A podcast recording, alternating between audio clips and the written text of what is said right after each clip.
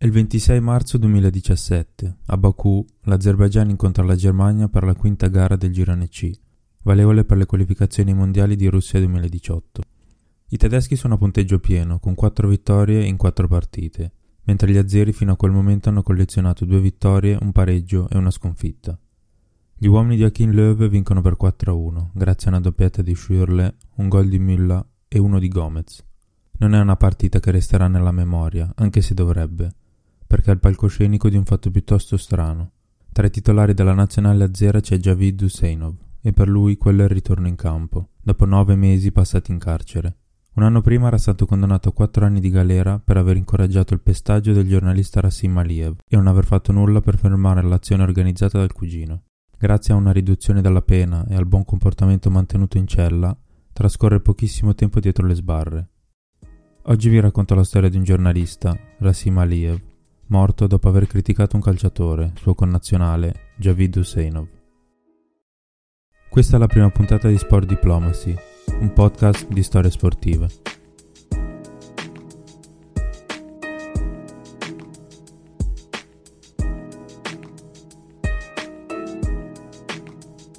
È necessario fare un po' di passi indietro, fino al terzo turno dei preliminari di Europa League della stagione 2015-2016.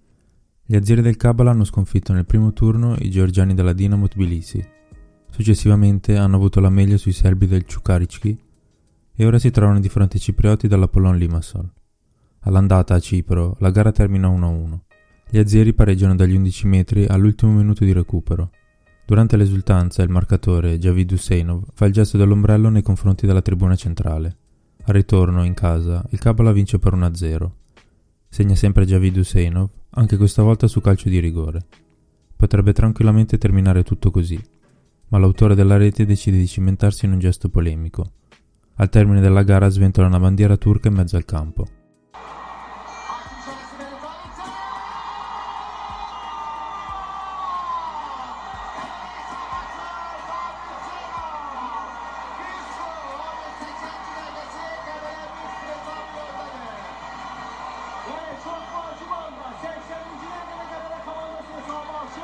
Per chi non conosce le relazioni tra Turchia e Azerbaijan, è lecito domandarsi perché. Perché un calciatore di nazionalità azera debba sventolare la bandiera turca dopo una partita di Europa League contro una squadra cipriota. Il gesto non è per niente casuale. Sventolando la bandiera turca, il calciatore mostra il suo appoggio alla parte nord di Cipro. L'isola infatti è suddivisa in due, a sud la Repubblica di Cipro, che è riconosciuta in ambito internazionale e dall'Unione Europea, della quale è stato membro.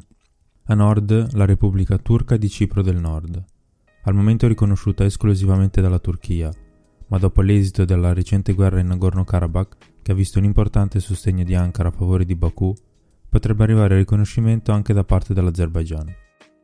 È necessario allora spiegare i motivi della relazione così forte tra questi due paesi. Turchia e Azerbaigian hanno importanti legami etnici, culturali e storici. Entrambi fanno riferimento alla loro relazione come due stati e una nazione. La Turchia fu il primo Stato a riconoscere l'indipendenza azera nel 1991. A questo si aggiunga il fatto che Ankara non ha relazioni diplomatiche con l'Armenia e ne ha chiuso il confine nel 1993, in solidarietà all'Azerbaigian per la questione del Nagorno-Karabakh. Azeri e turchi sono molto simili e con tante cose in comune. La maggioranza della popolazione azera è di etnia turca e le due lingue non differiscono molto. Ho chiesto a un amico di nazionalità turca di spiegarmi il legame tra le due popolazioni. Ha iniziato raccontandomi che la lingua è il fattore principale, seguito dalla religione. Azeri e turchi si capiscono piuttosto bene, nonostante l'idioma non sia il medesimo. Gli azeri parlano una lingua che si avvicina molto al turco, la quale differisce per l'utilizzo di parole sia del turco dell'era ottomana sia del russo, a causa degli anni trascorsi come parte dell'Unione Sovietica. È interessante inoltre raccontare una curiosità sulla lingua azera. Fino a prima di diventare parte dell'Unione Sovietica, il popolo azero adoperava l'alfabeto arabo. Dopo la rivoluzione d'ottobre, tra il 1923 e il 1929, si passò all'alfabeto latino. A questo seguì un ulteriore cambiamento nel 1938, con il passaggio al cirillico.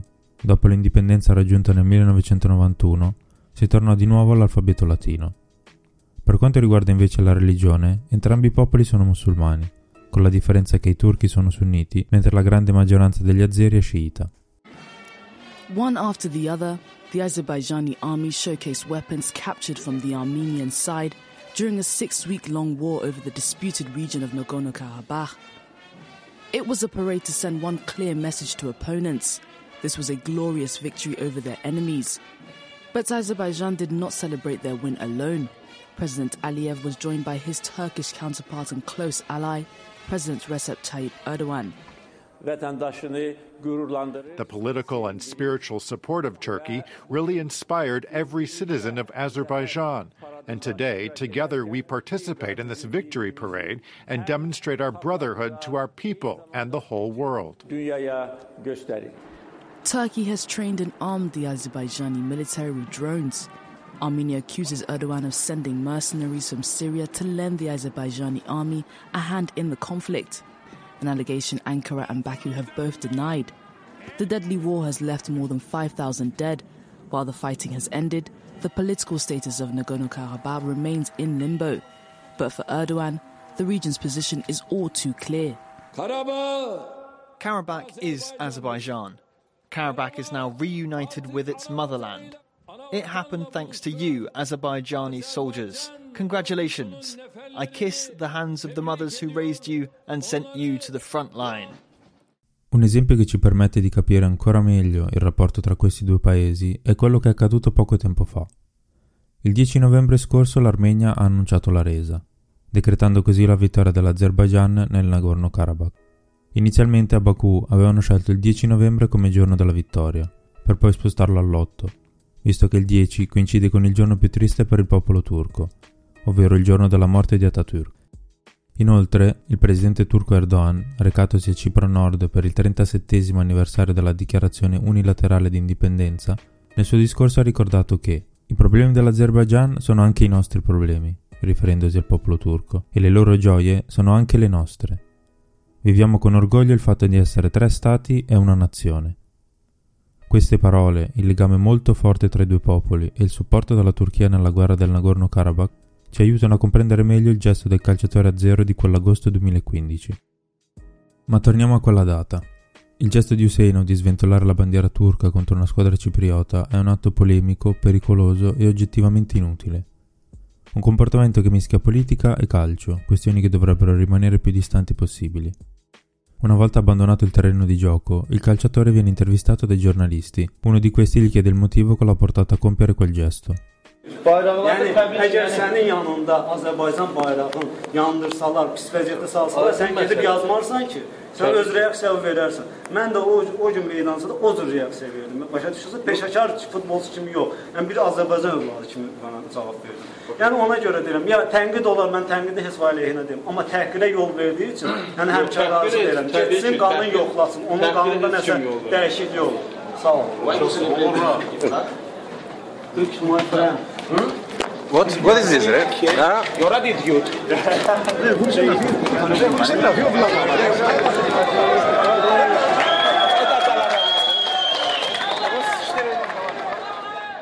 Turkish my friend, risponde Husseinov, accompagnando la dichiarazione con un gesto di due pugni che battono uno contro l'altro, e poi scappa via. Il reporter non la prende bene, cerca di chiedergli ulteriori spiegazioni, ma il calciatore si rifugia nel pullman della squadra. L'ultima cosa che ci si potrebbe aspettare in questo caso è una reazione da un paese come l'Azerbaijan, dove i concetti di opposizione e libertà di espressione non hanno lo stesso significato che intendiamo noi. Per nascondere i propri scheletri a Baku nell'ultimo decennio si sono dati molto da fare, usando soldi e sport come strumenti per mostrare al mondo la migliore versione possibile del paese. Secondo l'Organized Crime and Corruption Report Project, dal 2012 al 2014 un vero e proprio fiume di denaro è partito da Baku direzione Europa, per corrompere politici e giornalisti con potere di influenza. Rinominato come l'Azerbaijani Laundromat, il progetto è riuscito a raggiungere un'istituzione come il Consiglio d'Europa, che non deve essere confuso con il Consiglio europeo. Il Consiglio d'Europa è un'organizzazione internazionale il cui scopo è promuovere la democrazia, i diritti umani, l'identità culturale europea e la ricerca di soluzioni ai problemi sociali in Europa. Fu fondato il 5 maggio 1949 con il Trattato di Londra. Ad oggi conta 47 membri e la sua sede istituzionale è a Strasburgo, in Francia, nel Palazzo d'Europa. Un'organizzazione caratterizzata da ideali e obiettivi di una certa importanza, fino a quando non sono arrivati i soldi del petrolio di Baku e il caviale del Mar Caspio. A essere coinvolti in questa vicenda di corruzione sono stati politici e giornalisti di paesi europei come Italia, Germania, Regno Unito, Slovenia e Bulgaria. L'obiettivo era quello di corrompere persone di potere che appoggiassero in qualsiasi maniera l'Azerbaigian, ne difendessero gli interessi e ne promuovessero l'immagine. Un progetto è costato a Baku una cifra che si aggira intorno ai 3 miliardi di dollari. Se volete approfondire la vicenda vi consiglio il servizio di report che si intitola Caviar Democracy. L'altro tassello di questo progetto è stato lo sport. Fino a un paio di anni fa l'unico motivo di orgoglio sportivo a livello internazionale per l'Azerbaijan era un guardaline, Tofik Baramov, il quale fece parte della terna arbitrale che diresse la finale della Coppa del Mondo del 1966, disputatasi a Wembley tra Inghilterra e Germania Ovest. Fu proprio lui a convalidare il secondo gol di Geoff Hurst, quello che ancora oggi viene considerato il più famoso gol no gol della storia l'unico arbitro al quale è stato intitolato uno stadio, il Tofik Baramov Republican Stadium.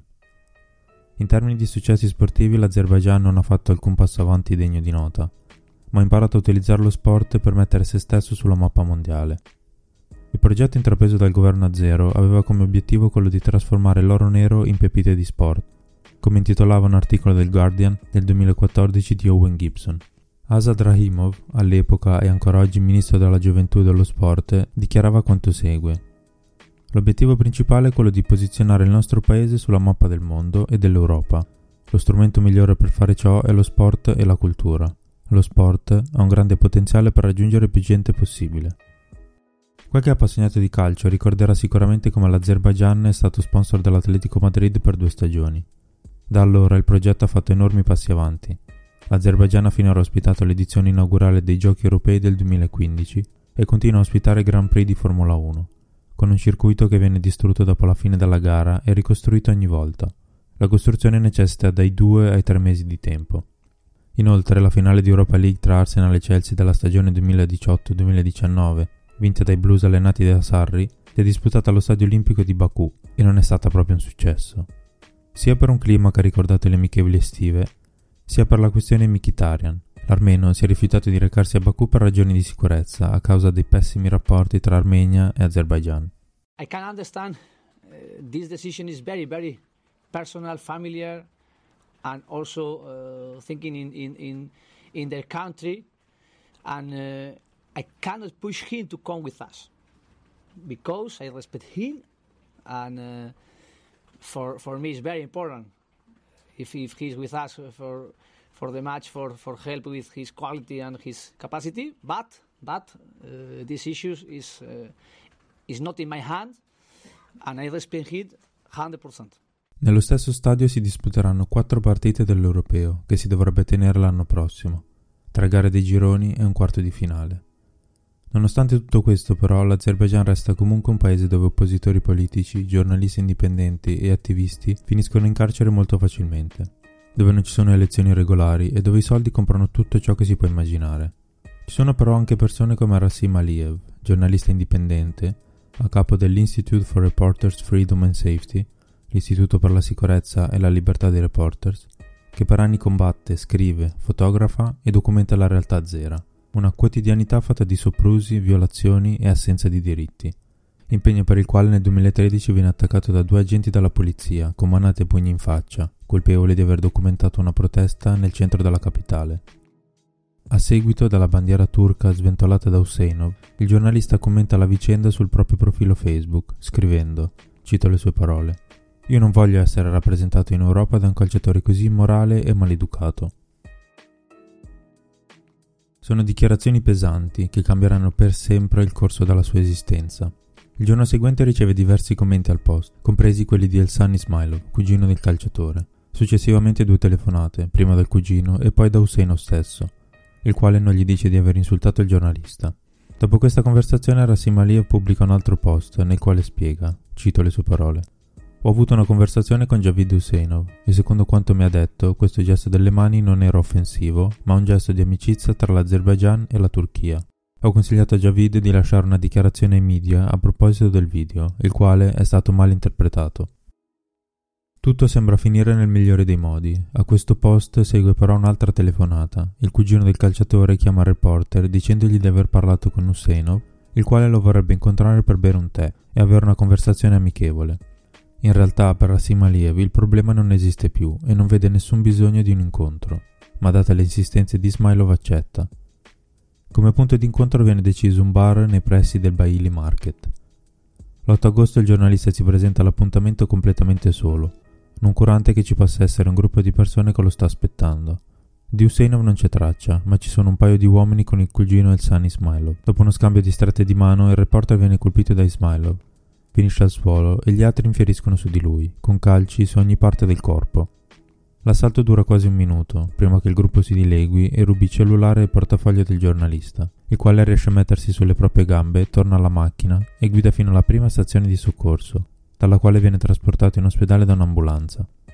Mentre si trova in ospedale intorno alle 21, Javid Huseinov e il general manager del Kabbalah lo visitano chiedendogli cosa fosse accaduto e promettendogli che avrebbero investigato. La diagnosi rilasciata dal personale medico è di quattro costole rotte, danni a un orecchio, ma nessuna lesione interna. Le sue condizioni non sono gravissime, infatti riesce anche a rilasciare un'intervista alla Maidan.tv, alla quale dice di sentire forti dolori, di riuscire a respirare con un po' di fatica, ma comunque non sono immagini che possono far pensare che quell'uomo morirà poche ore più tardi. Sarà un giornalista, amico di Rassim, Mehman Husseinov, l'ultimo a vederlo vivo. Cito le sue parole. Verso le 11.40 ho visitato Rassim Aliyev in ospedale. Sono rimasto poco più di un'ora e me ne sono andato alle 12.50. Un'ora più tardi sono venuto a conoscenza che le condizioni di Rassim si erano aggravate e che era stato portato in sala operatoria. Sono l'ultima persona ad aver visto Rasim e lui stava bene. Cos'è successo in quell'ospedale? Perché Rasim è morto se le sue condizioni non erano gravi? Familiari e amici puntano il dito contro l'equipe medica, la quale, secondo loro, non si sarebbe presa cura a sufficienza di Rasim. A rendere la storia ancora più opaca sono le parole del dottor Sadai Aliev, il quale dichiara di aver operato il giornalista alle ore 20.05 del giorno 8 agosto, la verità invece è che a quell'ora il reporter stava parlando ai microfoni della Maidan.tv. Cosa è successo a Rasim forse non lo sapremo mai. Dopo la sua morte sono arrivate le condanne. Le più pesanti è il cugino di Huseinov, il quale ammette di aver commesso il reato e venne condannato a 13 anni di prigione, insieme ad altre 4 persone che erano con lui durante il pestaggio. La condanna più lieve è quella nei confronti di Javid Huseinov, che però, come abbiamo visto, Esce dal carcere soltanto dopo nove mesi e torna a fare il calciatore professionista, come se non fosse mai successo niente.